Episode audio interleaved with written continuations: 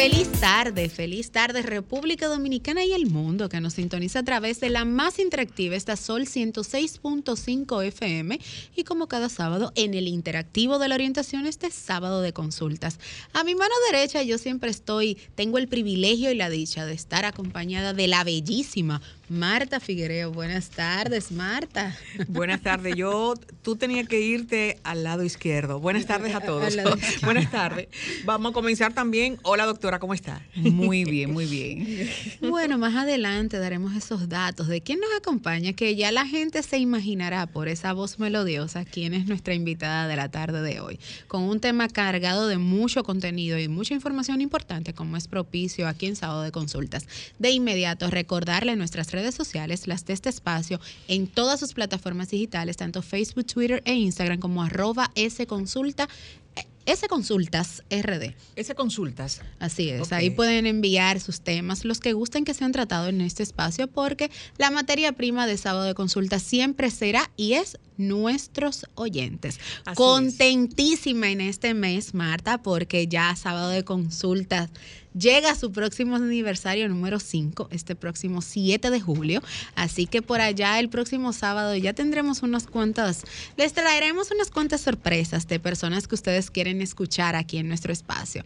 Y bueno, contentísima también de poder saludar este sábado al top men de nuestra entrega de cada sábado. Buenas tardes, Carlos. Buenísimas tardes, equipo de Sábado de Consulta y sobre todo a la familia que nos escucha cada sábado.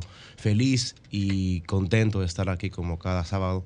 Ya me hacía falta, realmente estamos de vuelta. Sí, no, te vimos ahí un poquito sacrificado los sábados anteriores, pero nada. Sacrificado con el carro. Ahí le enviamos también un cordial saludo a la más sacrificada, que ya se ha vuelto la más sacrificada. Tanto Ricky y Juliana están en una competencia ahí de quiénes son. ¿Quién se sacrifica más? Una competencia ahí de quiénes son los más sacrificados. Así que un saludo a Juliana Martínez, que se encuentra muy sacrificada este sábado. Bueno, de inmediato vamos a dar cabida a ese top 3, esas tendencias, que esos mensajes, esas experiencias vividas que tenemos cada sábado y que son nuestras y que la traemos aquí en diferentes miradas. Vamos a iniciar con la de Carlos, que siempre van vinculada ahí con la Biblia y que los oyentes la esperan. Ya cuando Carlos no viene, lo dicen en las redes, faltó la mirada de Carlos. Wow, no escuchamos el versículo de la semana. Wow, así Mariela que sabe eso, que la gente, Mariela, que ese es tu punto de vista, que la gente realmente toma en cuenta las miradas. Realmente la idea es aportar. Si bien es cierto, también es y fundamental siempre llevar un mensaje de ánimo y de apoyo a la comunidad, ¿no? Y sobre todo a nuestra familia de Sábado de Consultas, que nos escucha fielmente cada sábado. Bueno, realmente hoy no vengo con un mensaje de la Biblia, vengo más con un mensaje más preciso y específico para las personas que tienen el poder comunicativo y tienen el poder de la comunicación y tienen el privilegio, más bien, de tener un micrófono y que tienen el poder de la influencia social para poder, ya sea por tomar en cuenta o incluso llamar la atención de cierto público. Bueno, voy a hablar sobre la transparencia y sobre la honestidad. Toda persona que está en los medios siempre tiene que abarcar o velar porque el comentario o el argumento que se esté dando siempre sea ético y que sea evidentemente respaldado por argumentos. ¿Por qué? Porque vivimos en una sociedad con falta de argumento. Todos queremos ser influyentes, pero no tenemos el peso necesario. No sabemos qué significa tener el peso de ser un comunicador social, o ser un periodista, o ser un médico, o ser tal vez una persona que tiene un rol en la sociedad. Entonces deberíamos de tener de tomar este momento de reflexionar y realmente adentrarnos y decir, bueno, estoy cumpliendo bien con mi función, estoy realmente aportando lo que debo de aportar, ¿en qué estoy fundamentado? ¿En qué me avala? ¿O cómo me dirijo a mi público específico o mi público objetivo? En este caso, los periodistas siempre tratamos, o las personas que estamos en los medios de la radio, siempre tratamos de llevar un mensaje y sobre todo de informar a aquellos que desconocen de ciertos tópicos.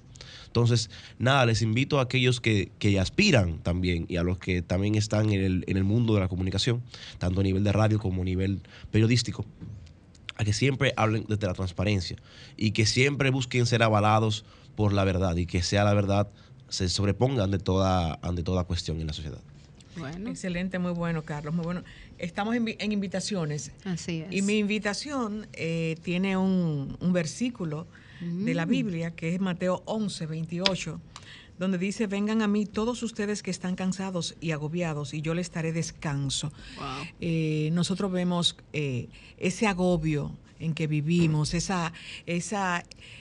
rápido, eso es para allá, eso es para ayer, eso es para antes de ayer. Y eso nos está enfermando.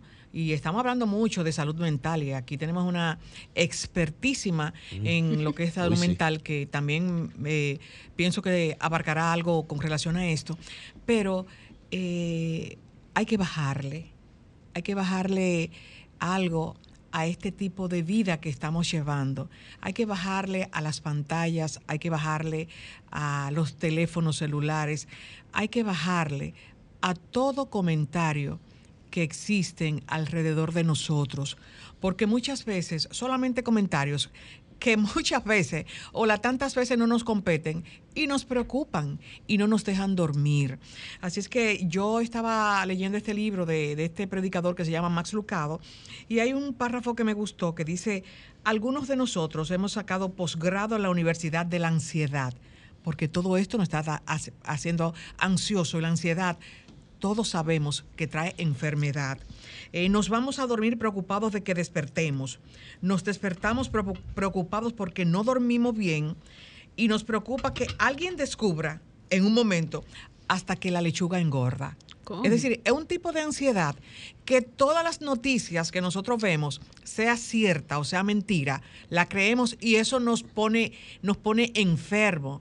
Nos ansía, nos saca de contexto. Así es que con el clima que estamos viviendo, no tenemos energía eléctrica, no hay mucha agua en los hogares, no hay dinero.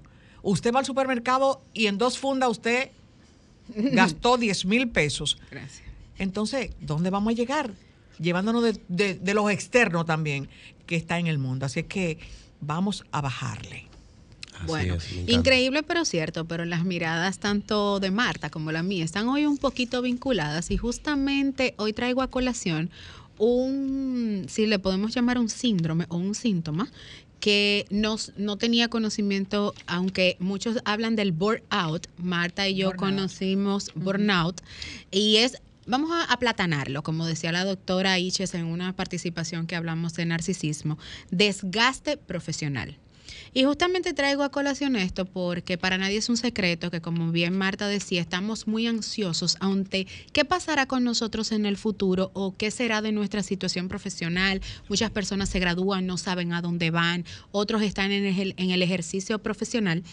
Y a su vida llega lo que es la irritabilidad, esa tensión, esa desmotivación, que también son incluidos síntomas físicos. Y era aquí donde no conocía que un dolor de cabeza o de espalda, un trastorno del sueño, una náusea, una tensión muscular e inclusive un cansancio se puede vincular al burnout o al desgaste profesional. Y casualmente esto me llamó mucho la atención porque bien dice Marta, vamos a hacer un turn off, vamos a apagar esas pantallas, vamos a limitarnos a leer lo que generalmente uno suele visualizar en las noticias en el día a día, a hacer como un bloqueo por nuestra paz mental, sobre todo aquello que nos desgasta.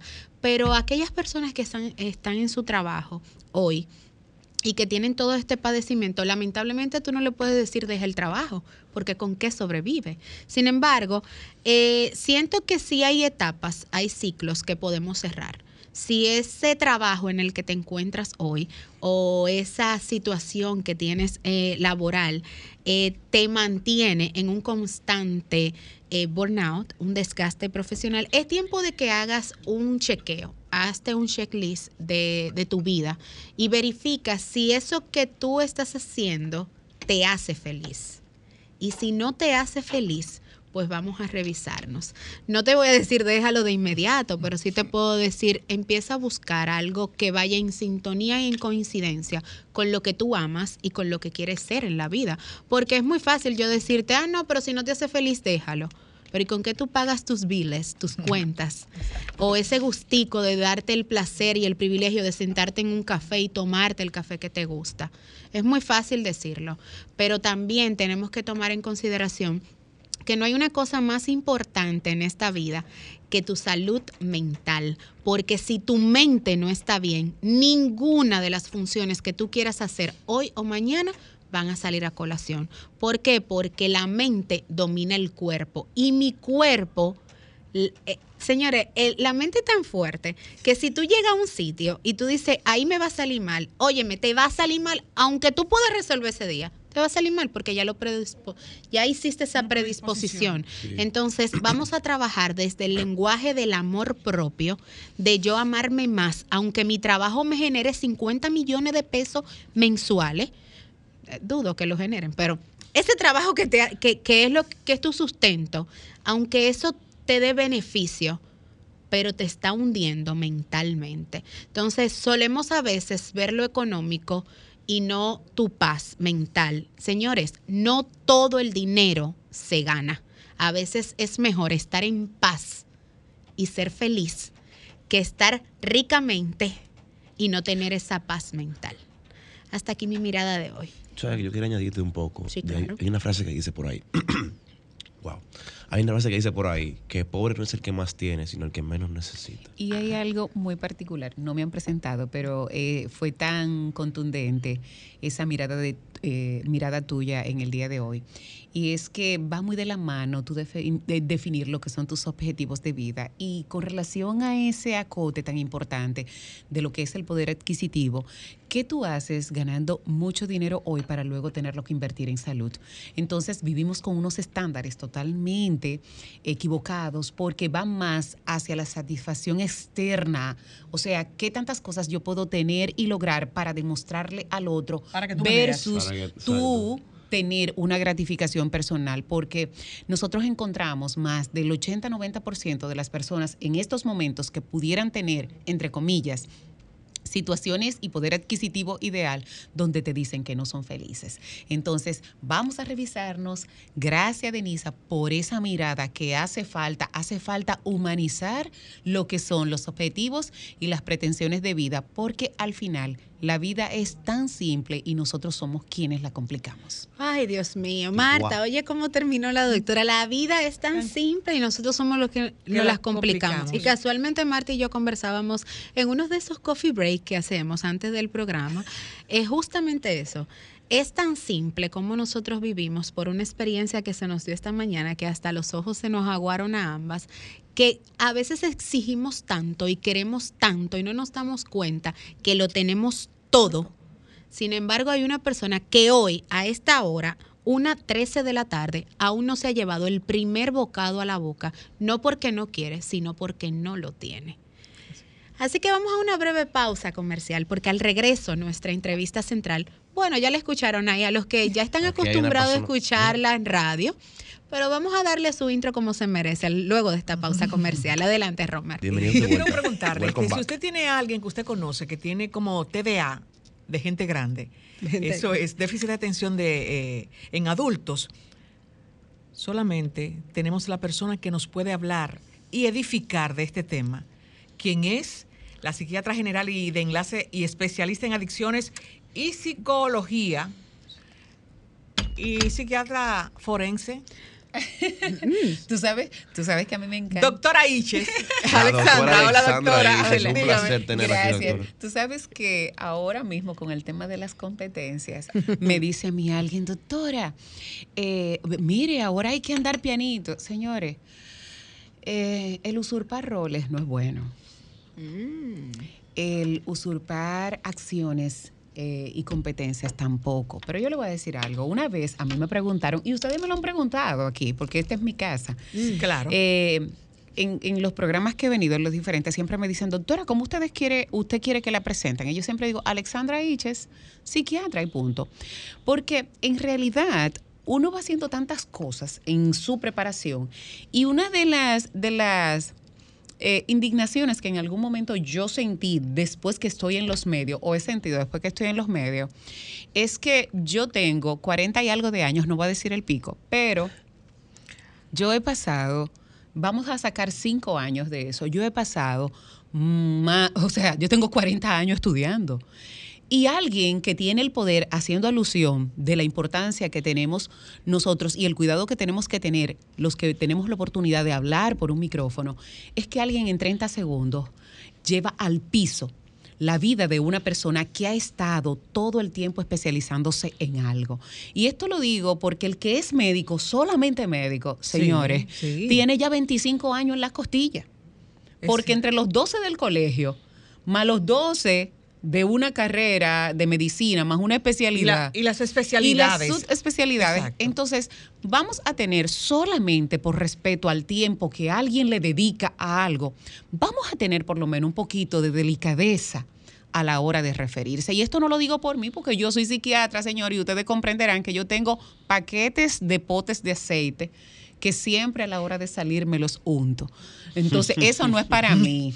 Sí, es cierto. Pero miren, cuando hablaba de burnout, cuando hablamos de fijar objetivos, una de las cosas que más estamos viendo en este momento en consulta los psiquiatras, son muchos adultos que van muy preocupados porque no se concentran, porque no logran terminar proyectos, se sienten sumamente frustrados. Y me ha tocado darle la sorpresa de que, óyeme, vamos a detenernos porque a mí me gustaría explorarte un poco en lo que es un trastorno del déficit de atención o inatención en el adulto. Y ellos dicen, no, doctora, cuando nos ponemos a explorar, este es un diagnóstico que cuando se diagnostica en el adulto, tiene que ser por mucha expertise. ¿Y ustedes saben por qué? Porque en ocasiones la misma persona que lo padece viene con la historia de que yo siempre he sido así. Pero resulta que 20, 25, 30 años atrás, los padres de estos adultos no veían la desatención que su hijo manifestaba en el colegio, en la escuela, en la casa, como un trastorno del neurodesarrollo como ahora se está viendo. Nos encontramos con la disyuntiva que en ocasiones los adultos decimos, pero que a todos los muchachos ahora le están diagnosticando déficit de atención o hiperactividad. Lo que pasa es que ahora hay más observación en aquellas alteraciones, porque resulta que todos nosotros que estamos entre 25 y 25, ¿verdad? Conocemos a ese compañero que era el que no se podía quedar sentado en la silla, el fuñón de la escuela, el que andaba todos los cursos, el que pedía permiso para ir al baño, pero te entraba a las 12 aulas consecutivas, el que nunca... Y le alaba el pelo a la amiguita. El que nunca llenaba el cuaderno, el que se quemaba en todos los exámenes, pero todo el mundo decía, él es muy inteligente. En la casa, el picapleito, y ahí viene, o sea, yo tengo compañeros que ahora yo les digo, mira, es que tú eres un déficit de atención con una hiperactividad que no te la trataron, y dependiendo de la etapa del individuo es la manifestación, porque es un trastorno biológico del neurodesarrollo. Los muchachitos nacen así. Se nace.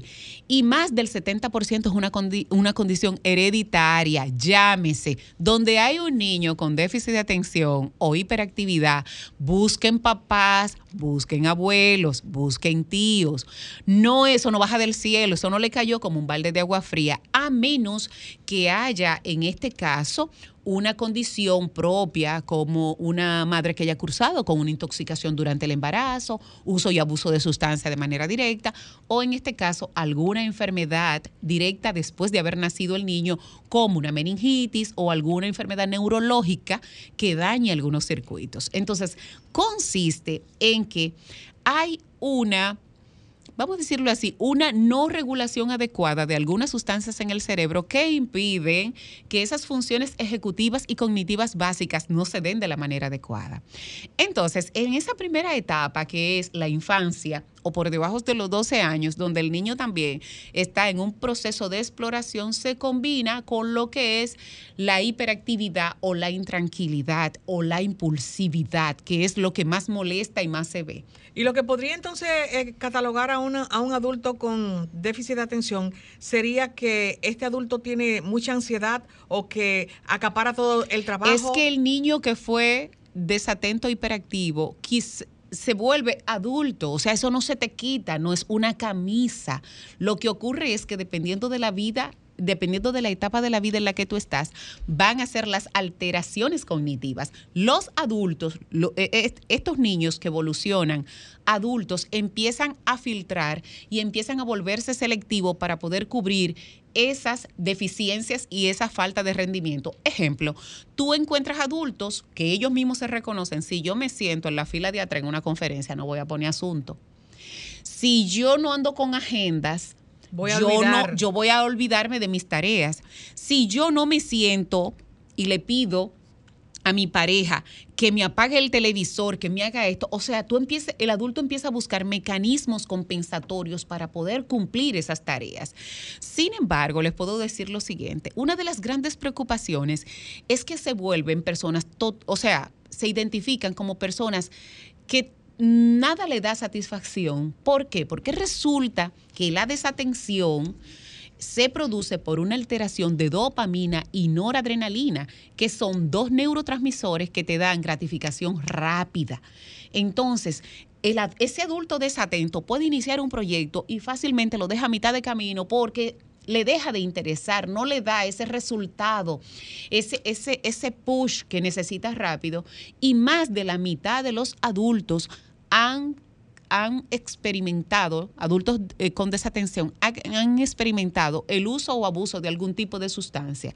Y no necesariamente tienen que ser sustancias ilegales, sino café, nicotina, alcohol, marihuana, porque ahora, tú sabes, hay mucho, o cualquier otra. Y todo eso, pornografía, internet, cualquier cosa, comida, porque ahora tenemos que hablar de una nueva adicción, sí, que es la adicción a la comida, cualquier cosa que le dé gratificación rápida. Incluso cuando vemos esos adultos, señores, estoy dando muchísima información para que todo el mundo se identifique, pero aquí yo tengo la escala de déficit de atención e hiperactividad en el adulto, que todo el que está en su casa y está escuchando este programa, se va a ir haciendo un checklist de cuáles tiene. Y ustedes se van a dar cuenta. Déjeme buscar mi lapicero, doctora. Que hay muchas cosas que están. Señores, cuando yo veo un chico, un adulto joven por debajo de los 25, que imperiosamente para sentirse que está haciendo una actividad deportiva necesita aquellas que ponen, que su madre, sus familiares dicen, está poniendo su vida en riesgo. Pero él dice, pero a mí me gusta. Cuando yo me tiro en un zipline o en un gimbo o monto for wheel o me tiro un... O sea, tú dices, pero ven acá, es que este muchacho no hay nada que lo calme. Señores, este muchacho viene con una condición. Y es una condición que hace sufrir. ¿Por qué? Porque cuando yo veo este adulto no diagnosticado con un déficit de atención, yo digo, si tú has llegado adulto a lograr estas cosas sin una debida intervención, ¿tú te imaginas si de verdad te lo hubieran identificado temprano? Y esto no tiene nada que ver con intelectualidad ni coeficiente intelectual. Al contrario, y aunque erróneamente, y no estoy muy de acuerdo con lo de desatención, es que este adulto no logra mantener por el tiempo adecuado, en la actividad correcta, la atención necesaria. Es que ellos atienden a 20 cosas al mismo tiempo. Pero no resuelven ninguna. No resuelven ninguna. ¿Y es posible que una persona tenga 3 matrimonios y se le pueda detectar así? O diferentes parejas también podría. Claro, porque incluso por el no cumplimiento de lo que son sus responsabilidades, muchas parejas, fuera del amor y el afecto que le puedan tener, dice, pero espérate, que este hombre con esta mujer yo no puedo. En las mujeres se da. Y lamentablemente, cuando tenemos mujeres con este déficit de atención, señores, caen en muchísimas veces en depresiones paralelas. Pero la depresión es porque tenemos un estigma también social. Miren, las mujeres tenemos la gran desventaja de que en las últimas décadas hemos querido hacer valer, y es bueno y válido, y yo soy un ejemplo de ella, nuestras competencias y nuestras habilidades en una sociedad machista. Pero imagínate una mujer que tiene un déficit de atención intentando calar en un medio social en donde de por sí ya venimos con problemas. Es donde la discriminan porque la creen tonta, idiota, incapaz, tú eres bruta, y digo las frases comunes como que le dicen que se escuchan en universidad. Señores, yo tengo tanto adultas y adultos jóvenes como adultos por encima de 35 años con este diagnóstico, y cuando tú lees las historias de lo que le ocurre el día a día, tú dices, señores, ¿cuántos tenemos a nuestro alrededor que ellos mismos, por no saber que tienen ese diagnóstico, entonces están sufriendo y no tienen un rendimiento, no logran concretar? Mira, yo tengo un caso muy bonito, y ya una persona que tiene más o menos 8 años ya en tratamiento. Él decía, doctora, yo estoy preocupado porque ya yo me casé, yo tengo un hijo, yo soy muy bueno, 2 carreras, que esto y que lo otro, pero no lograba nunca conservar un trabajo. Y él decía, pero lo que más me asombra, doctora, es que en toda la carta de trabajo, en todos los trabajos me dan una carta diciendo que yo soy muy bueno, entonces ¿por qué me votan? Entonces resulta que él llegaba súper temprano a su trabajo, y ya a las 10 de la mañana ya él había acabado de hacerlo de él. Entonces, él pasaba el día entero de cubículo en cubículo ayudando a los compañeros. ¿Qué pasa? Que cuando llegaba un puesto para subir de nivel, el único que calificaba para todos los puestos era él, porque él sabía hacer de todo. Sus compañeros empezaron a decir, no, que se piensa que sabe de todo.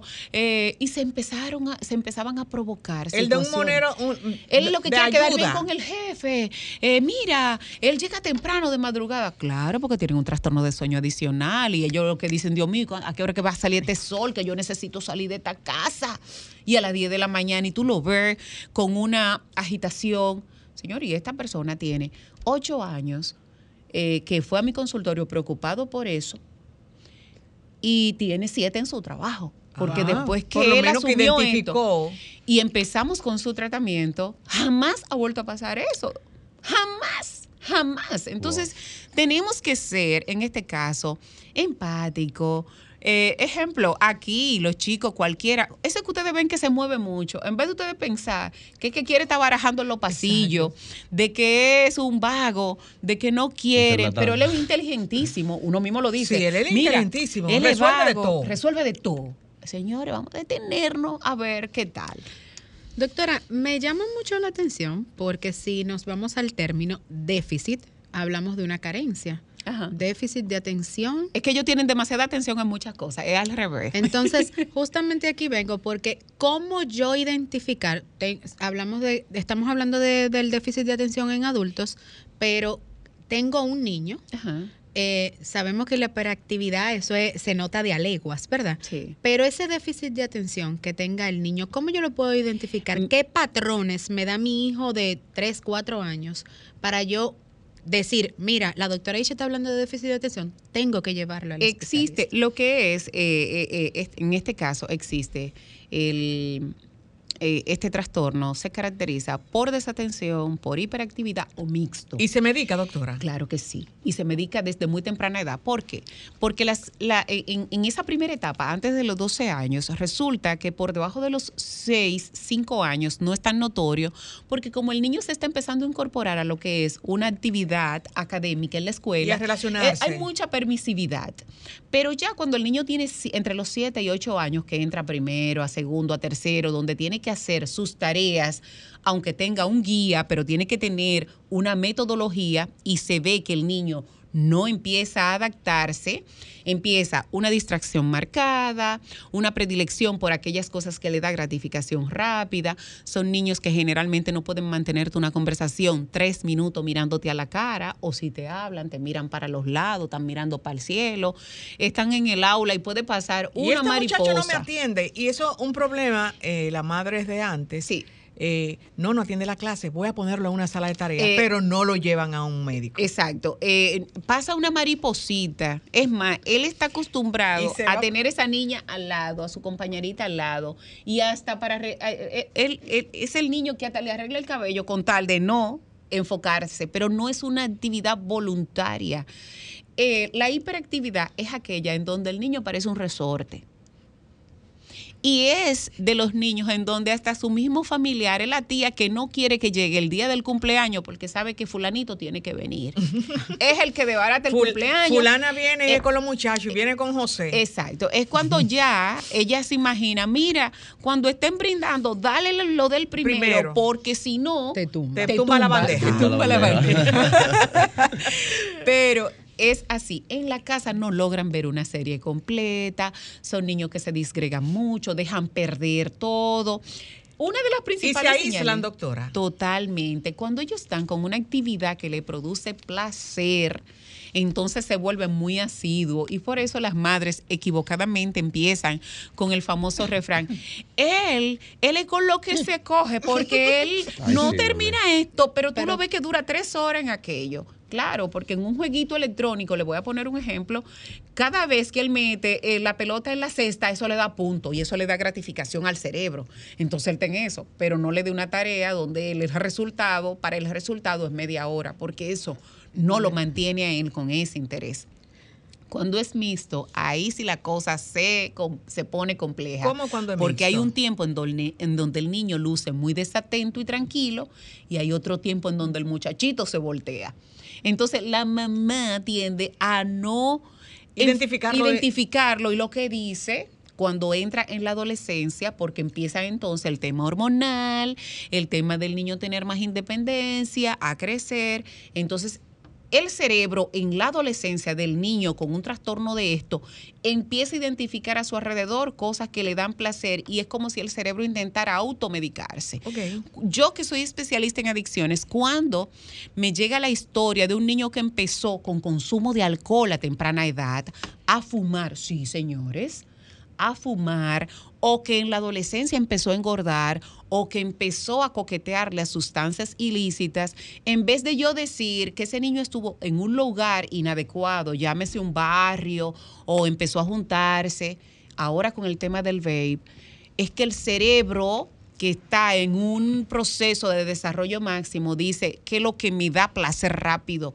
pero es tratando de compensar ese déficit con el cual ya el niño está subiendo. Doctora Hiches, y usted toca un tema que, bueno, Marta abrió los ojos y yo por igual. O sea, niños consumiendo alcohol. Sí, muchísimo. Muchísimo. Inclusive, para las madres, le voy a dar un dato. Hay algunos jarabes que traen alcohol. ¿Mm? Hay algunas medicinas que traen alcohol. Hay algunos antigripales que traen alcohol. Y hay niños adictos o dependientes de fármacos antigripales, porque tiene unas sustancias que es el dextrometorfano que activa. Entonces los niños que tienen déficit de atención, no es que ellos lo buscan, es que un día le dan, tiene una gripe, hay un día que le dan una cucharada de un jarabe y él se siente bien. Entonces cada vez que él se siente mal, que ese cerebro está chipeando, él dice, mami, yo tengo gripe. Y le dan una cucharada, pero no es nada intencional. Las historias de estos niños, adolescentes, adultos, con esta condición, es muy tórpida. Es muy tórpida y sufren mucho. Entonces, para los que nos están escuchando, anoten lo siguiente.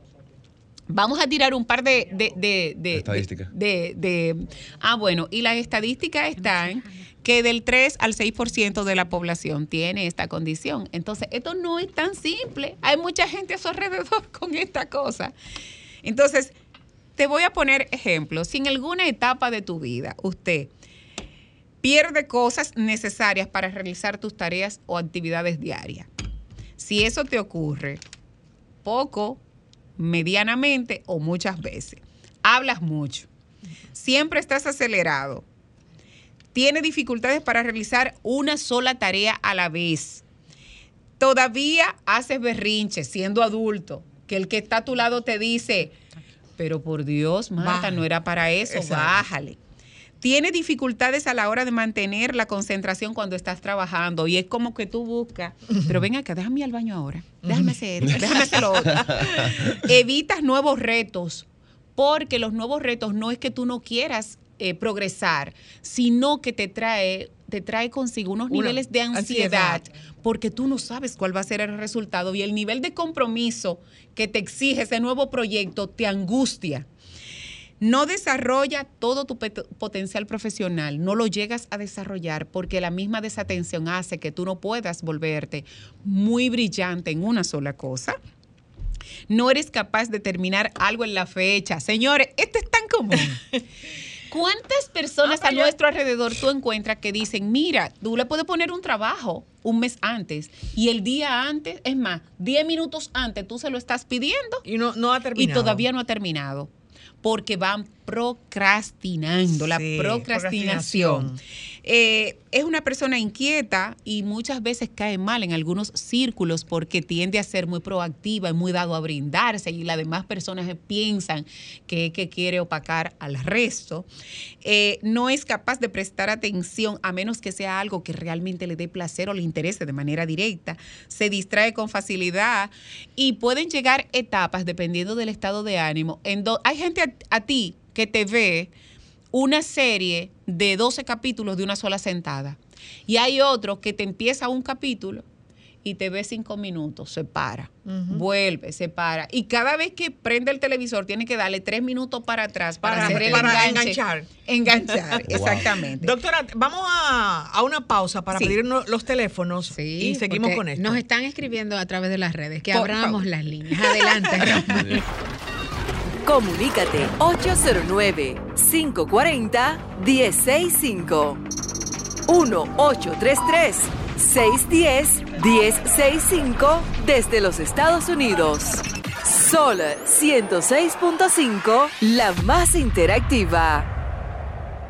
Bueno, de regreso, señor, y de inmediato las líneas están llenas. Adelante con su inquietud. Buenas tardes, ¿quién nos habla? Bien, buenas tardes. Mi nombre es Francisco Álvarez, soy abogado. No soy una persona extremadamente conocida, pero por lo menos en algunos sectores sí lo soy. Estoy llamando primero porque yo soy la persona de quien ustedes están hablando. Ay, hable con la doctora. Con todos los detalles. Y lo que estoy llamando tiene una doble finalidad.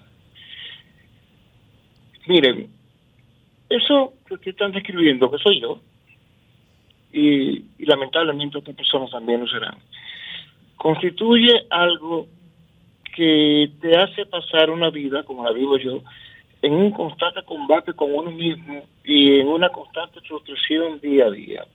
Como abogado, nominalmente yo soy exitoso.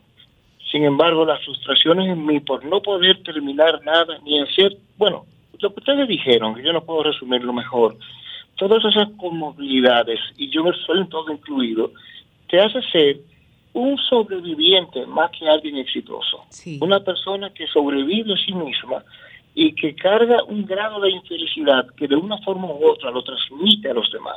Exactamente. Yo particularmente que lo he sufrido de verdad y lo comprendo detalle por detalle, por eso llamé y doy mi nombre abiertamente porque a veces hace falta, algunas personas me conocen y quizás esa persona se sienta con mayor libertad de decir, sí, yo tengo ese problema. Es algo infernal, tú eres tu principal enemigo. Tú te conviertes en una persona efectivamente que no logras nada. De hecho, comienzas con mucha creatividad habitualmente y con lo que las personas llaman inteligencia. Yo no sé si es mi caso o no, pero dicen que sí.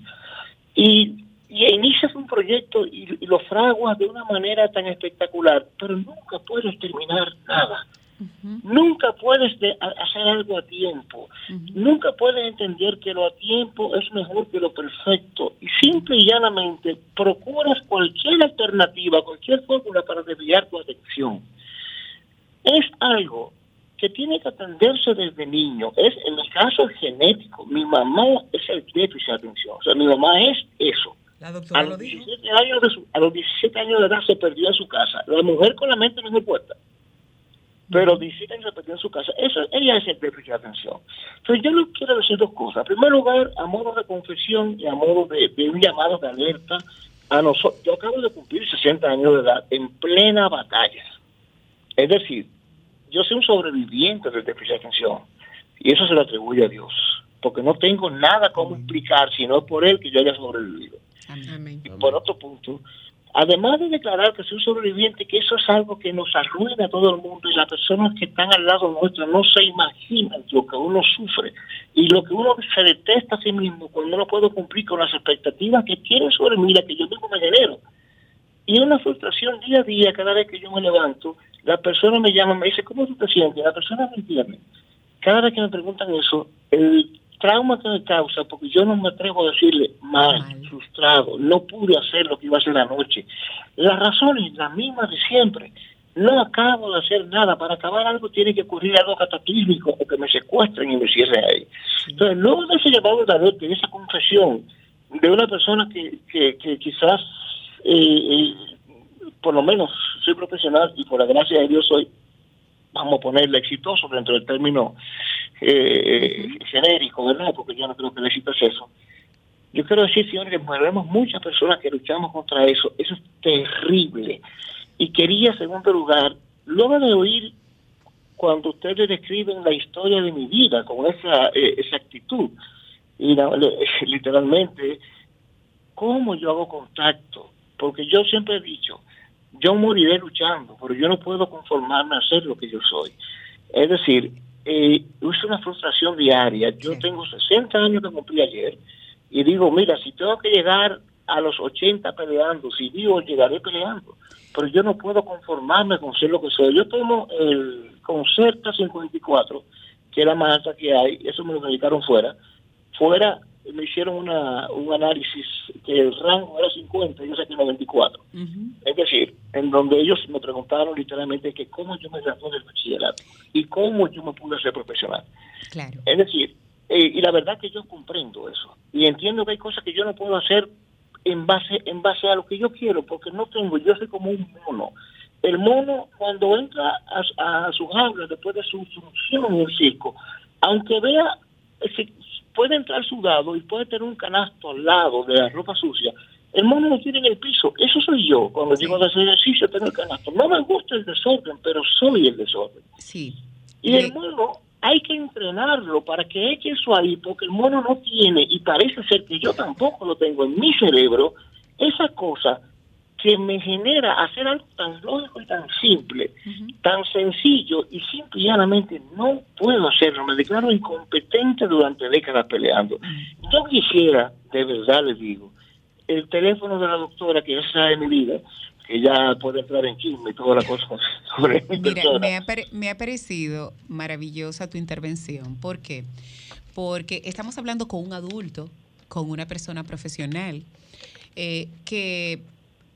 le ha costado ser exitoso, y le ha costado porque ahí entra lo que yo dije en principio, que si tú has sido exitoso batallando con estas grandes deficiencias o no rendimiento adecuado, imagínate que hubiera sido de tu vida si hubiera tenido en su momento la intervención adecuada. O sea, por eso incluso una de mis frases más comunes es que ustedes son un grupo de personas en donde los cerebros brillantes se nos estaban fugando, se nos estaban yendo. O sea, aquí hay de todo y mucho. Cabe resaltar que no hay edad para iniciar un tratamiento. ¿Por qué? Porque ahora mismo tenemos expectativas de vidas muy amplias. Ya la gente...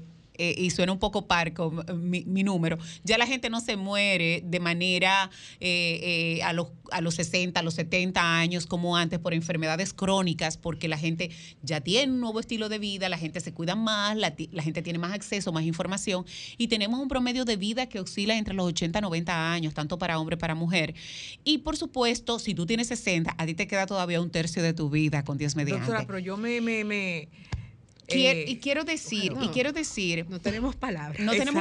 Yo de verdad te agradezco tu intervención, porque con tu testimonio, yo sé que tú vas a lograr que muchas personas se presten atención y que entiendan que nadie elige lo que le toca. Si a ti te tocó esto, bueno, vamos a trabajar con esto. Y una de las frases también, voy a ser muy reiterativa, una de las frases que yo digo, y porque yo abogo mucho por estas condiciones particulares del ser humano, y es que yo digo, señores, nosotros vivimos en una sociedad donde se enfoca en tratar de arreglar lo que son tus limitaciones y no exaltar lo que son tus condiciones. O sea, y eso se da para los niños del espectro autista, para discapacidades intelectuales. O sea, queremos, ¿no?, que él aprenda, ejemplo, que él aprenda a limpiar. Bueno, pero si él no puede limpiar y lo que pinta, vamos a ponerlo a pintar. Entonces, en eso debemos. Mi número lo daré al final. Ajá, sí. y ya tú sabes mi nombre. Mi nombre es doctora Alexandra Hiches, y en las redes DRA.Hiches con H y Z al terminar, mi apellido, y vamos a estar en contacto. Tenemos un contacto. Buenas. Bueno, el amigo Dios le puso a esta doctora, como dicen por ahí. Viva desde la romana. Así mismo, así es que, amigo, no desaproveche, que en la vida todo no pasa así por pasar. Así es que ya usted sabe. Diosidencias, cuando coincides. Exactamente. Nada, un abrazo como siempre para ustedes. Gracias. Todos los sábados le llevan luz a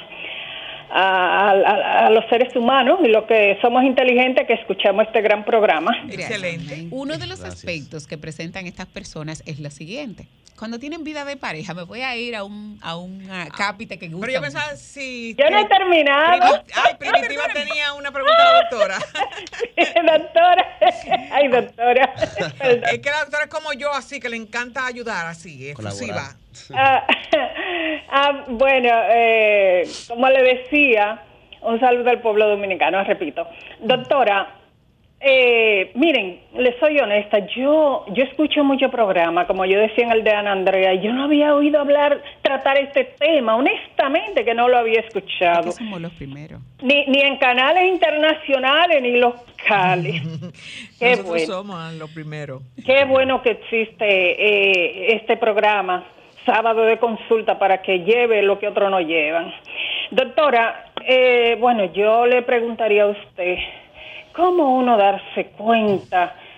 Porque es profundo, ¿sabe? Es profundo el tema. Sí, claro. Y al uno no estar acostumbrado a escucharlo, ¿cómo uno verdaderamente se da cuenta, yo como adulta, si yo tengo alguna de estas condiciones y si un hijo mío o un nieto la tiene? Porque como decía Denisa, creo que decía que el término déficit, uno entiende que está carente, usted dijo carencia, el término correcto, o carencia mejor dicho. Entonces, bueno, yo quiero que usted lo explique bien y cómo uno darse cuenta y cómo uno ir al médico, la importancia que tiene. Gracias. Espérese. Y si mundialmente esta enfermedad, sí es mundial porque es de seres humanos. Gracias. Claro. Mira, otro contacto ahora. Unimos la pregunta de Primitiva con este contacto. Buenas tardes. Buenas. Interesante el programa de ustedes. Hoy a la expositora, a la doctora. Doctora, ventajas y desventajas de la tecnología y cómo está influyendo la tecnología en los seres humanos. Gracias. Gracias a usted. Perfecto. Lo vamos a unir con el tema. Mira, te voy a decir lo siguiente. La respuesta a Primitiva es es esta. Tenemos que llegar a hacer eso que dijo Marta en su participación introductoria. Señores, detenernos, bajarle, ser honestos con nosotros mismos, sentarnos y detenernos a ver de verdad cuáles son nuestras características como personas, porque en una conferencia yo siempre me tomo la libertad de participar con el público y yo le preguntaba a alguien, ven acá, te voy a hacer una pregunta. Me dice, dígame doctora, digo yo, ¿cuál es tu comida preferida? Y dijo, bueno, digo yo, eso no es una pregunta para dudarlo, porque estamos hablando de un gusto personal. ¿Cuál es tu color preferido? Bueno, yo tengo varios. Mentira, uno tiene uno. Y cuando me dijo, digo yo, ¿y cuántas piezas de ese color tú tienes en tu closet? No, dos. O sea, no nos detenemos a conocernos y tenemos que ser sinceros y no ver esas características personales como defectos, porque lamentablemente nos vamos creciendo y nos hacen ver esas carencias, esas dificultades, esas limitaciones como defectos. Entonces tú no lo ves como algo a trabajar, sino como algo que ya tú no puedes arreglar. La tecnología, aunque no creamos, yo dije que entre el 60-70% de las condiciones de déficit de atención o hiperactividad era por una condición genética, pero hay un porcentaje que tiene que ver con más que nada patrones. Y ahí viene lo que es la desatención selectiva. Estamos en una sociedad en donde la tecnología, por la gratificación inmediata que da, hace que el individuo empiece a desarrollar solamente un sinnúmero de actividades. Pero resulta que cuando yo me dedico de manera voluntaria y me da la ganaria a una sola cosa, hay áreas de mi cerebro que yo no desarrollo.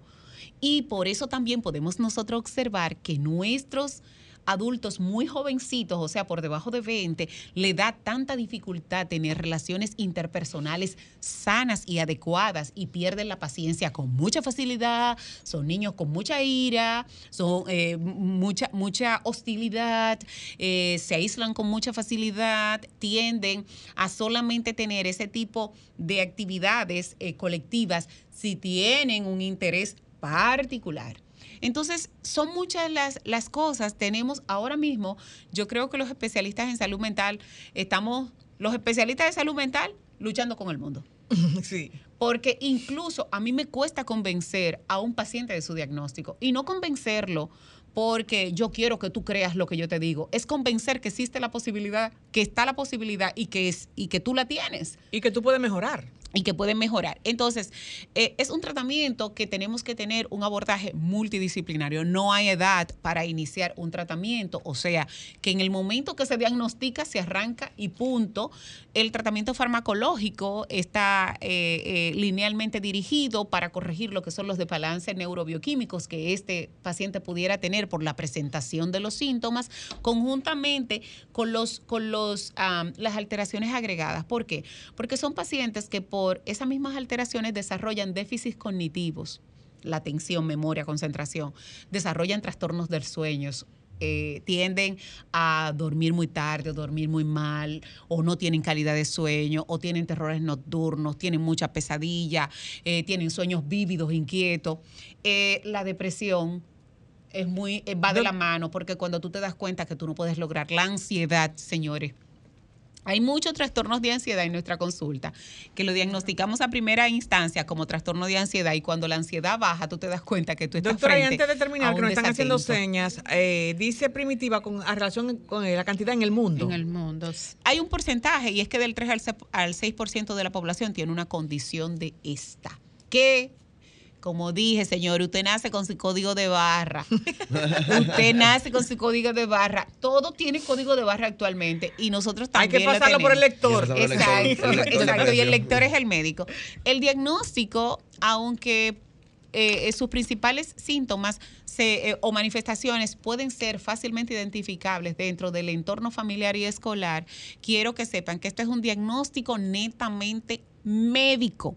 Y aunque psicología, orientación pueda tener herramientas para tener una escala, tiene que tener una evaluación psiquiátrica y neurológica también. Así que padres, no se conformen solamente con la observación dada por una persona, por un especialista en psicología, porque al final este niño hay que hacerle unas pruebas complementarias que son los que van a darnos a nosotros la proporción del defecto. Y para los adultos yo quiero que sepan que el terror que yo le voy a meter con esto que le voy a decir va a ser suficiente para que ustedes mañana salgan a buscar su consulta con cualquier médico, es que tienen una predisposición a desarrollar síndromes demenciales con más porcentaje que la población Doctora normal. Hiches, antes de que me mate, Romer, por favor, indicar sus teléfonos donde pueden hacer esa consulta con usted, por favor. Miren, yo estoy en la Torre Profesional Corazones Unidos, Suite 404. Mi número de teléfono es el 809-960-9464 y mi teléfono celular, que es público, señores. Yo quiero que ustedes entiendan que muchas veces veces cuando llaman este número se asombran porque la doctora que les responde, ¿cuándo respondo? Es el 849-206-5345 y el 809-856-5204. Mis redes sociales, DRA.Hiches. Y yo sé que nos vamos a ir, pero no puedo dejar pasar esto. El jueves 6 de julio, Santiago, por favor, ayúdenme ahí. Yo voy a presentar en el auditorium del Centro León. Depresión, el enemigo silente. Wow. Por favor, yo creo que las personas que vayan van a salir con otra mirada y otra perspectiva de lo que es la depresión. Vayan, por favor. Bueno, de inmediato esa invitación en Santiago. A ustedes mantengan la sintonía con esta Sol 106.5 FM y nos reintegramos el próximo sábado. Hasta la próxima. Bye, bye. Sol 106.5, la más interactiva. Una emisora RCC Miria.